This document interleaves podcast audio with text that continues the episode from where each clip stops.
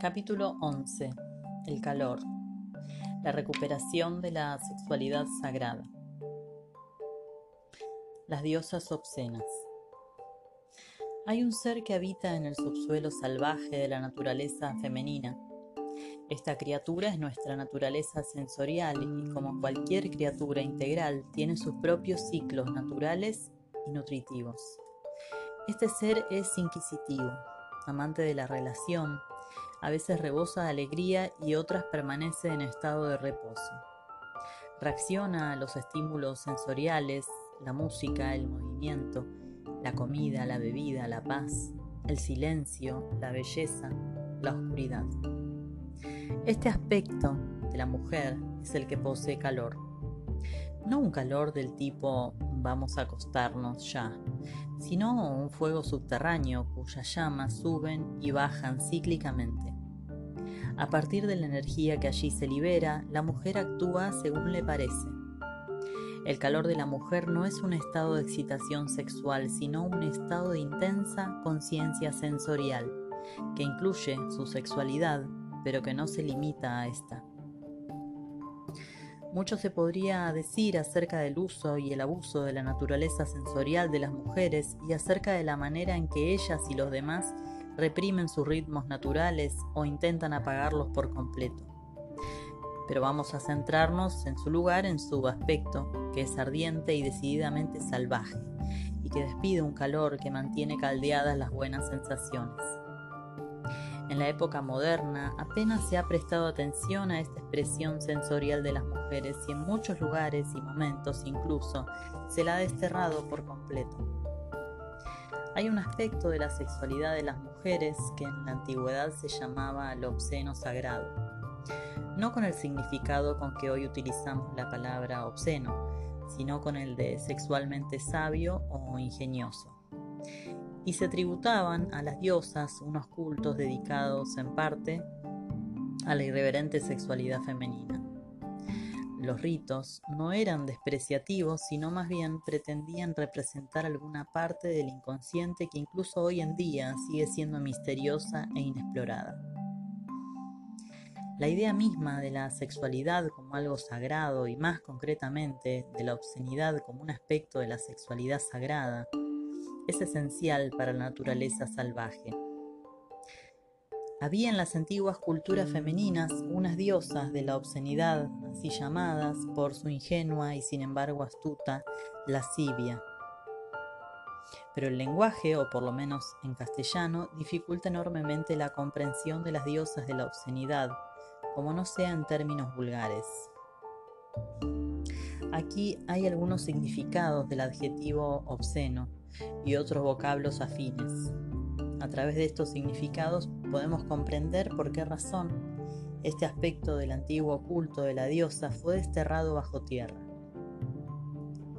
La palabra sucio es un término que se ha extendido hasta abarcar cualquier tipo de suciedad y especialmente el lenguaje obsceno.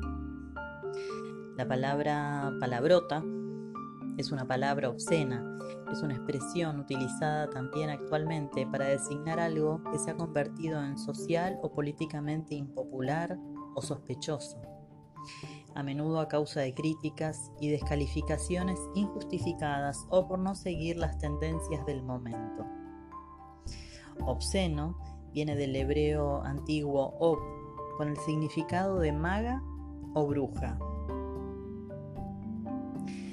Todos estos términos tienen cierto carácter despectivo y sin embargo subsisten en todas las culturas mundiales vestigios de cuentos que han sobrevivido a las distintas purgas.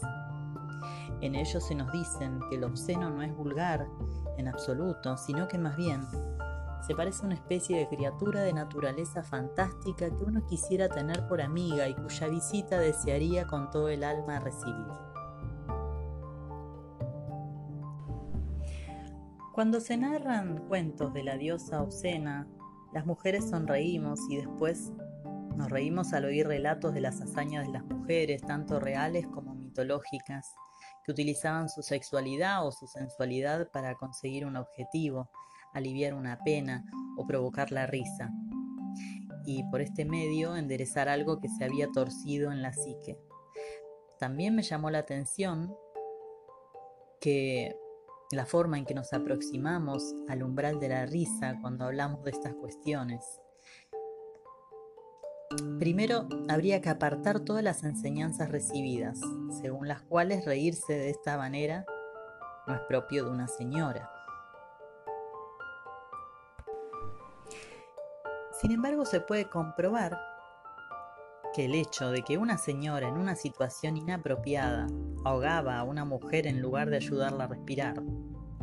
Para reír hay que poder exhalar el aire e inspirar en rápida sucesión. Sabemos por la kinesiología y otras terapias corporales que el hecho de inspirar nos hace experimentar sensaciones y cuando no queremos sentir nada contenemos la respiración. Cuando nos reímos, respiramos libremente y al hacerlo es posible que, que empecemos a experimentar unas sensaciones no autorizadas. ¿Qué clase de sensaciones son estas? Pues bien, en realidad no son sensaciones, sino un alivio, un remedio para las sensaciones.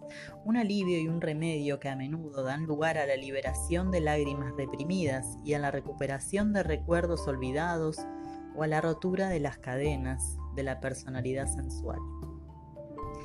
La importancia de estas antiguas diosas de la obscenidad quedan demostrada por su capacidad de soltar lo que estaba demasiado tenso, borrar la tristeza, provocar en el cuerpo una especie de humor que no pertenece al intelecto sino al cuerpo, y mantener expeditos estos canales. En el cuerpo, en el que es el cuerpo el que se ríe con los cuentos. El humor de las diosas obscenas puede hacer que una vital modalidad de medicina se extienda por todos los sistemas neurológicos y endocrinos del cuerpo. Los tres cuentos siguientes simbolizan lo obsceno en el sentido que aquí hemos atribuido al término, es decir, una especie de encantamiento sensual que produce una agradable sensación emocional. Dos son antiguos y uno es moderno. Giran en torno a las diosas obscenas que llevan mucho tiempo vagando sin rumbo bajo tierra. En sentido positivo pertenecen a la tierra fértil, al barro, al cieno de la psiquis, la sustancia creativa de la que procede todo el arte. De hecho, las diosas sucias representan el aspecto sexual y sagrado de la mujer salvaje.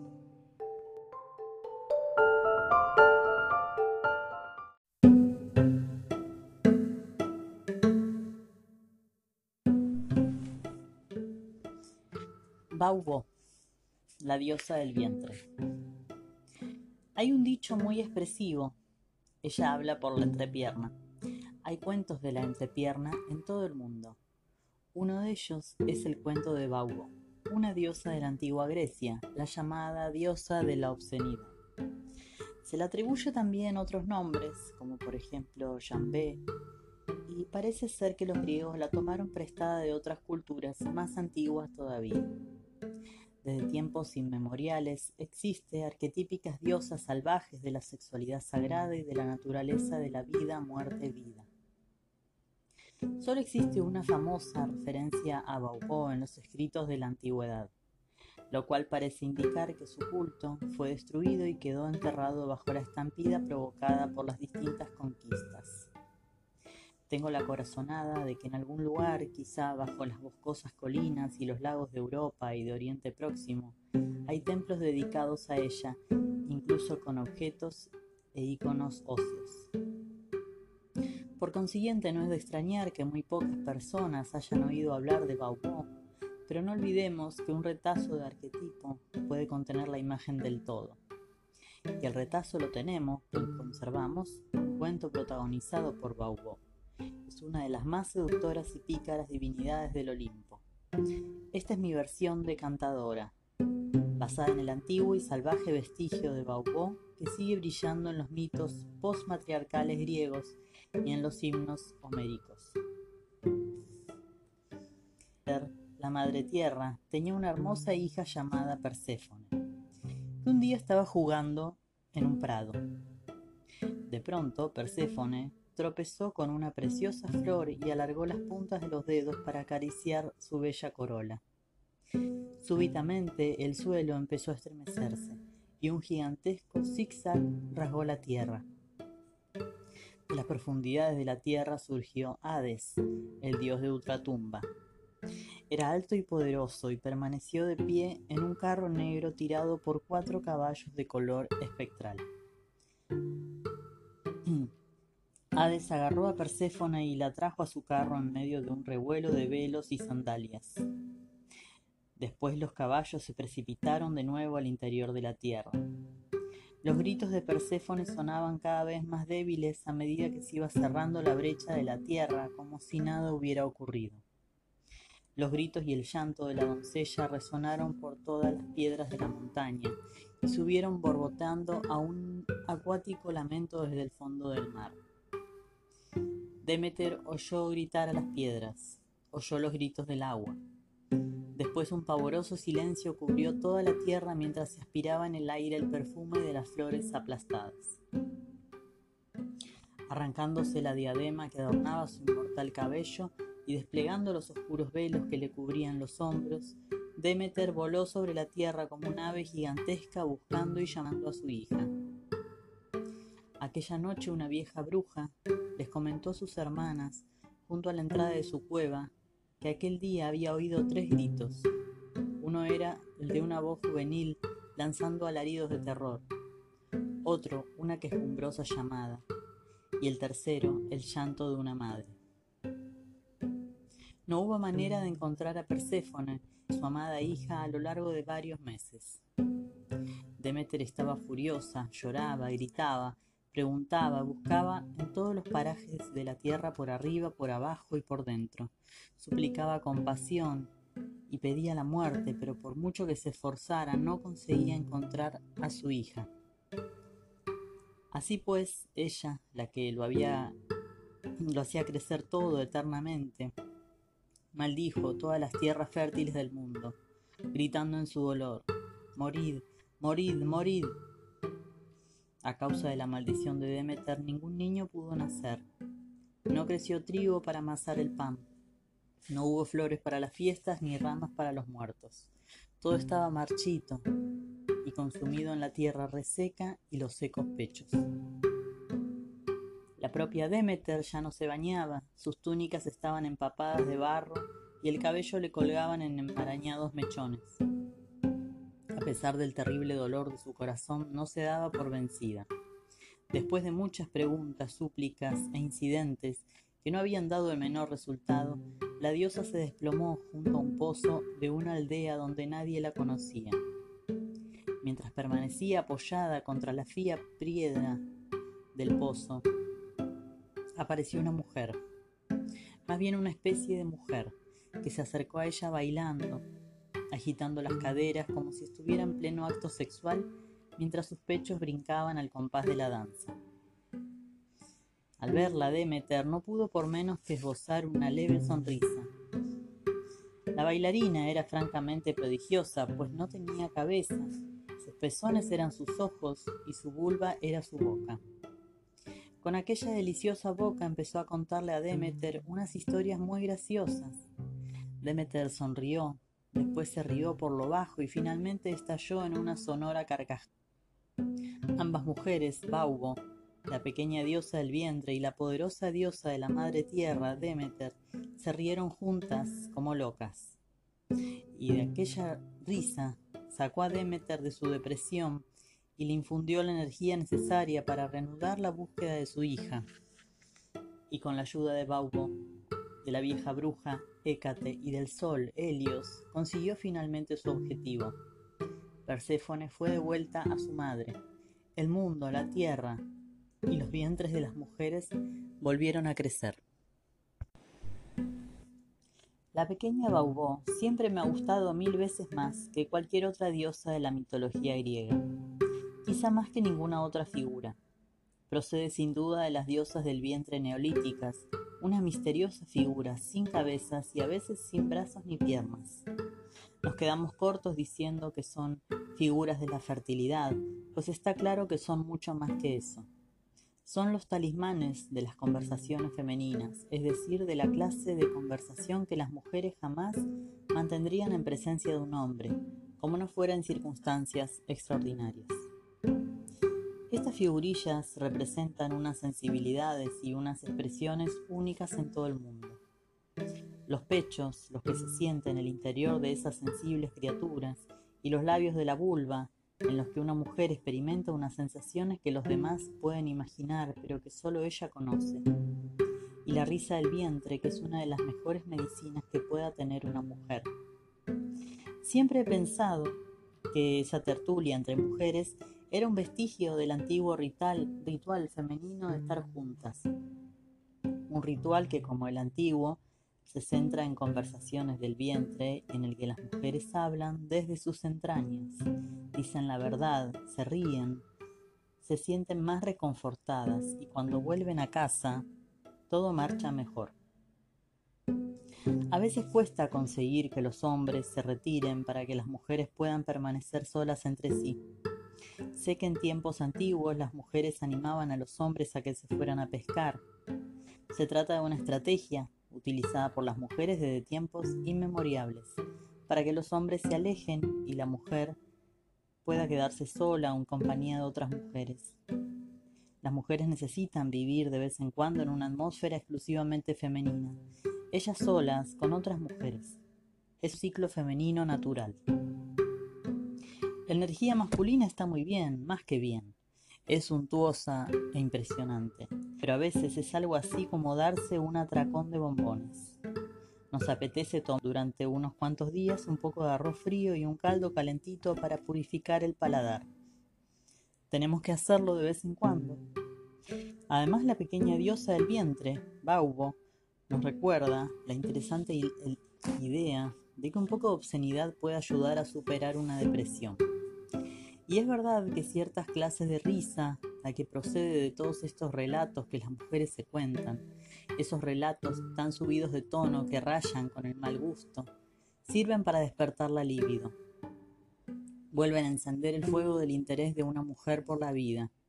La diosa del vientre y la risa del vientre es lo que nosotras buscamos.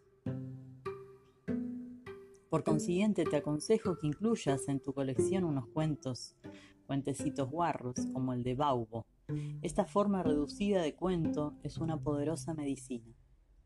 El divertido cuento guarro no solo puede disipar una depresión, sino también arrancar la negra furia que oprime el corazón, consiguiendo que la mujer sea más feliz que antes.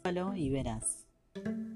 Y ahora confieso que no puedo decir gran cosa acerca de los siguientes aspectos del cuento de Baubo, pues están destinados a ser comentados en pequeños grupos integrados exclusivamente por mujeres. Pero sí puedo decir lo siguiente. Baubo posee otras características, ve a través de los pezones. Para los hombres es un misterio, pero cuando se lo comento a las mujeres, éstas asienten enérgicamente con la cabeza y dice, ya sé lo que quieres decir. El hecho de ver a través de los pezones es ciertamente un atributo sensorial. Los pezones son un órgano psíquico que reacciona a la temperatura, al temor, al cólera, al ruido. Son un órgano sensorial como lo son los ojos de la cabeza. En cuanto a lo de hablar por la vulva, se trata desde un punto de vista simbólico de hablar desde la prima materia, el más básico y más sincero nivel de verdad. ¿Qué otra cosa se puede decir sino que Baubo habla desde el barro madre, la profunda mina, el punto vital, literalmente desde las profundidades? En el relato de Demeter que busca a su hija, nadie sabe qué palabras le dirigió exactamente Baubo a Demeter, pero ya tenemos cierta idea. Era alto y poderoso y permaneció de Coyote Dick. Creo que las cosas que Baubo le contó a Demeter eran chistes femeninos acerca de esos transmisores y receptores que tienen unas formas tan bonitas, los órganos genitales. En caso de que así fuera, me imagino que Baubo le debió de contar a Demeter un cuento como el siguiente que yo lo oí relatar hace años al viejo encargado de un aparcamiento de caravanas en la ciudad de Nogales. Se llamaba Olrid y afirmaba tener sangre nativa. Había una vez un tal Coyote Dick, la criatura más lista y al mismo tiempo más tonta que pudiera imaginar. Siempre estaba hambriento de algo y siempre andaba gastando bromas a la gente para conseguir lo que quería.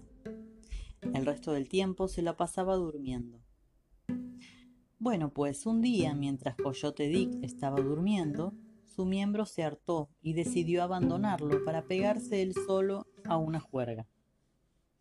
Se despegó de Coyote Dick y echó a correr camino abajo. En realidad brincaba camino abajo, pues solo tenía una pierna. Brincó y brincó y se lo estaba pasando tan bien que se apartó del camino y se, adentró en un bosque donde fue a saltar directamente a un ortigal. ¡Ay, cómo me pica! ¡Socorro, socorro! gritó.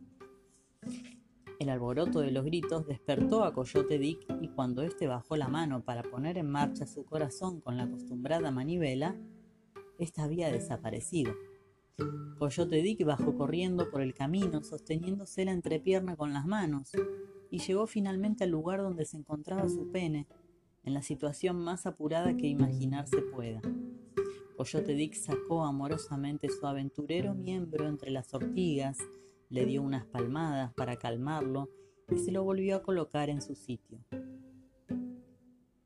Olrid se rió tanto que hasta le dio un acceso de tos y los ojos se le salieron de las órbitas. Este es el cuento de Coyote Dick. Y su mujer le recordó. Has olvidado contarle el final.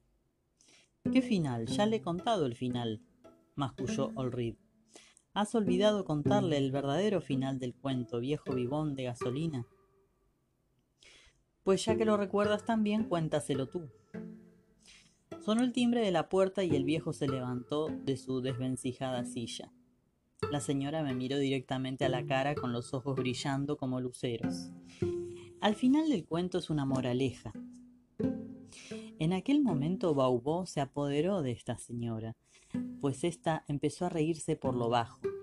A continuación soltó una carcajada y finalmente estalló en una risotada del vientre, del vientre tan prolongada que se asomaron las lágrimas a los ojos y tardó dos minutos en pronunciar estas últimas tres frases, repitiendo cada palabra dos o tres veces entre jadeos entrecortados.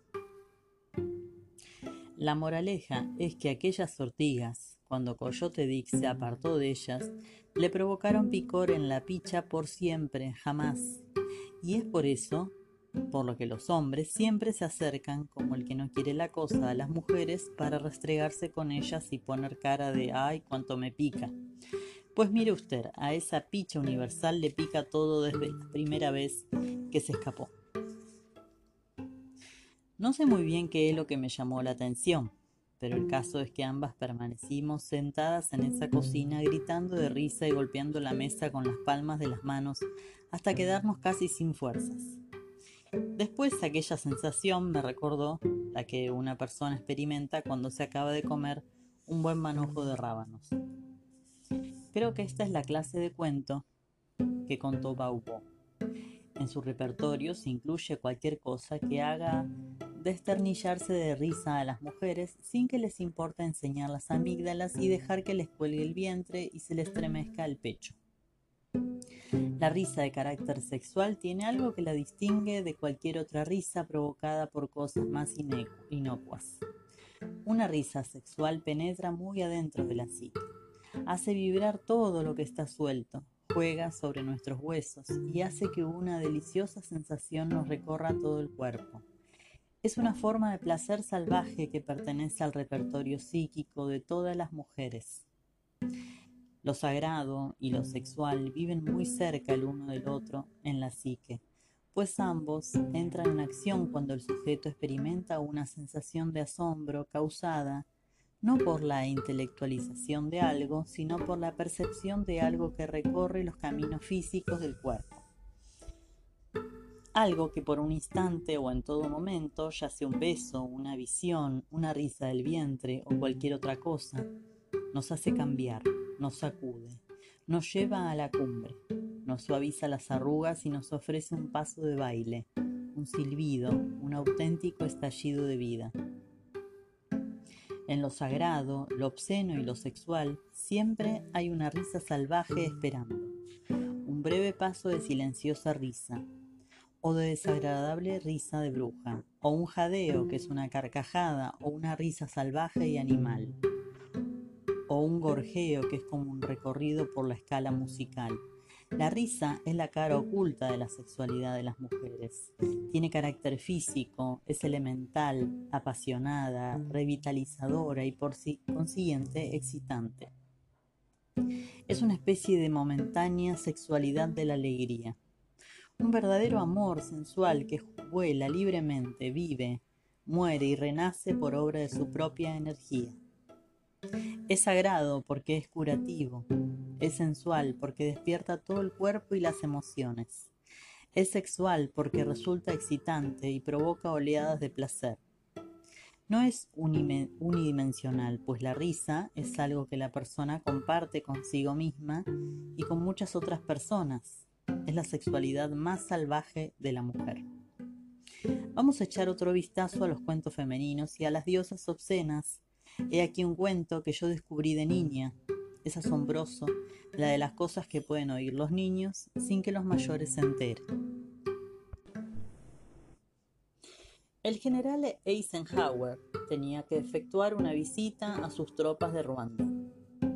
El gobernador quería que todas las nativas se alinearan al borde de la carretera de tierra y saludaran y vitoreaban a Eisenhower cuando éste pasara en su jeep.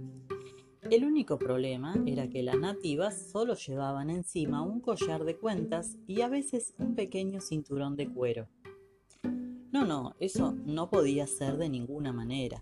El gobernador mandó a llamar al jefe de la tribu y les puso su apurada situación. No se preocupe, dijo el jefe de la tribu.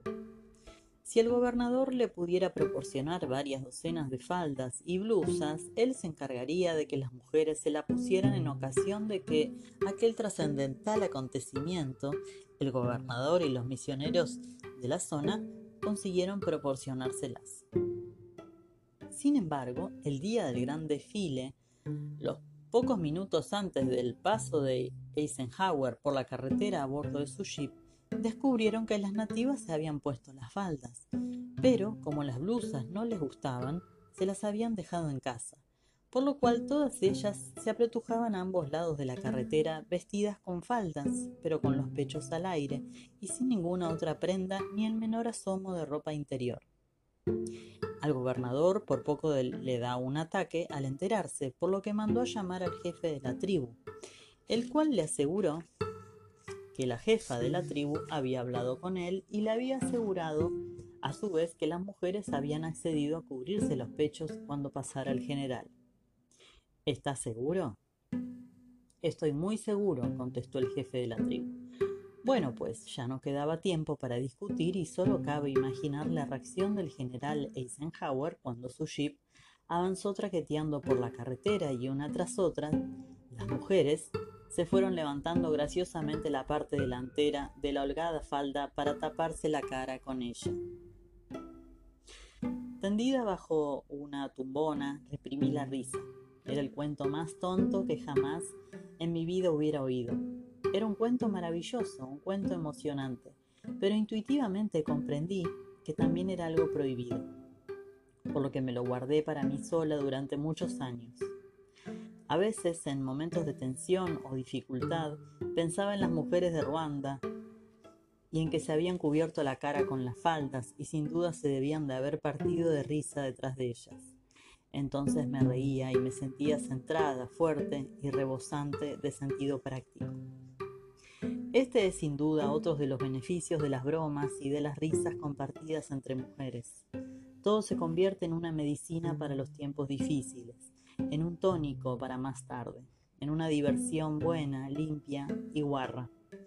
¿Cabe imaginar lo sexual y lo irreverente como algo sagrado? Sí, sobre todo cuando son medicinales y favorecen la integridad y la reaparición del corazón. Jung observó que cuando alguien acudía a su consulta quejándose de algún trastorno sexual, la mayoría de las veces el trastorno era un problema de espíritu y del alma y cuando alguien le hablaba de un problema espiritual, el verdadero problema solía ser de carácter sexual. En este sentido, la sexualidad se puede considerar una medicina para el espíritu y por consiguiente algo sagrado.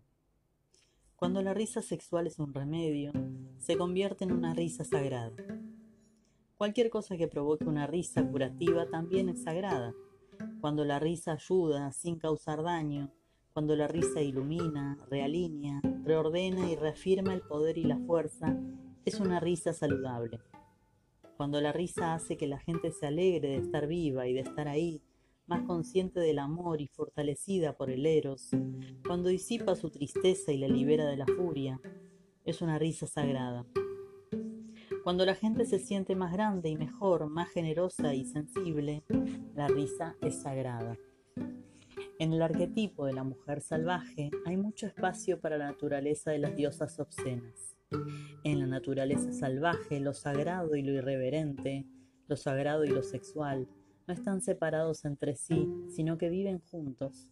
Y yo me lo imagino como un grupo de mujeres muy viejas que esperan el final del camino a que nosotras pasemos por allí.